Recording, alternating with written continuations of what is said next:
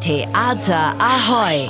Alles zu Hamburgs Theatern bei Ahoy Radio. Termine, Kritiken und Verlosungen. Hier bekommt ihr einfach alles. Dass es im Hansa-Theater prachtvoll zugeht, das ist über die Landesgrenzen hinaus bekannt.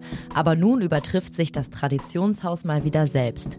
Velvet, das Disco-Varieté Inferno, ist nach dem Erfolg im letzten Jahr zurück.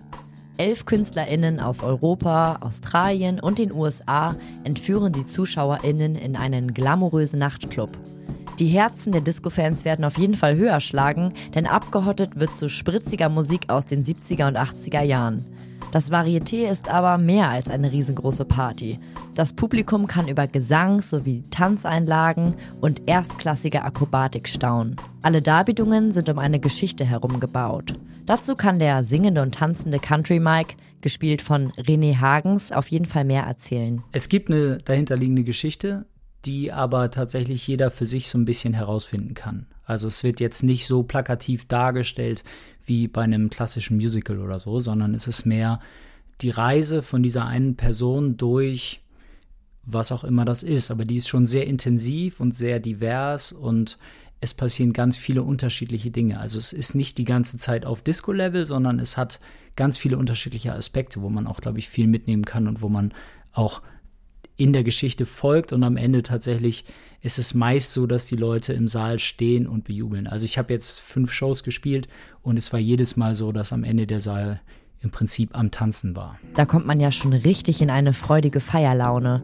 Aber was ist denn der Höhepunkt der Aufführung? Gibt es da einen? Im Prinzip, ich glaube, es gibt nicht so wirklich ein Highlight. Ich habe mit unterschiedlichen Leuten gesprochen, die auch da waren. Und für jeden ist das tatsächlich was anderes. Im Prinzip ist es die Reise von Country Mike, der bestimmte Dinge durchlebt und bestimmte Räume sich anschaut und da passieren unterschiedliche Sachen und jeder findet sein Highlight. Ob es äh, die Akrobatiknummer ist, ob es ähm, die Table Dance Nummer ist oder der Gesang. Also ich glaube, es ist für jeden wirklich was dabei.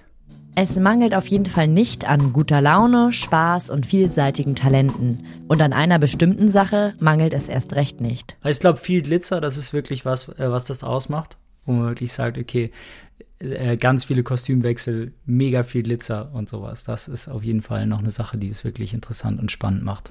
Auch fürs Auge. Glitzer und Glamour erlebt ihr noch bis zum 30. April bei Velvet im Hansa-Theater. Bewegen wir uns weg vom Varieté und kommen zum Poetry Slam. Die Poetry Slam-Szene war lange von Männern dominiert, das hat sich jetzt aber geändert und wird am Samstag auf der Bühne des St. Pauli-Theaters gefeiert. Beim Female Poetry Slam liefern sich die besten Vertreterinnen der Szene ein lyrisches Battle. Durch den Abend führen wird die Moderatorin und Poetry Slammerin Lisa Wagner. Sie hat schon einige Preise mit nach Hause genommen. Zum Beispiel gewann sie als erste Frau die Berlin-Brandenburg-Meisterschaften. Erlebt den Female Poetry Slam nächsten Samstag ab 22.30 Uhr im St. Pauli-Theater. Nach einer wahren Begebenheit entstand die Geschichte des Wanderführers Jakob Weintraub. Dieser wurde als Sohn jüdischer Eltern nach dem Krieg im Lager Bergen-Belsen geboren. Obwohl er kein direktes Opfer des NS-Regimes war, wird er die Schatten der Vergangenheit nicht los.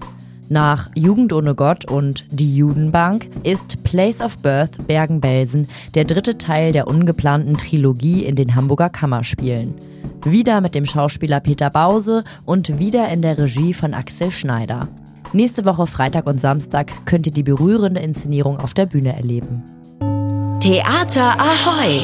Was geht in Hamburgs Theaterhäusern? Was für ein Theater hier!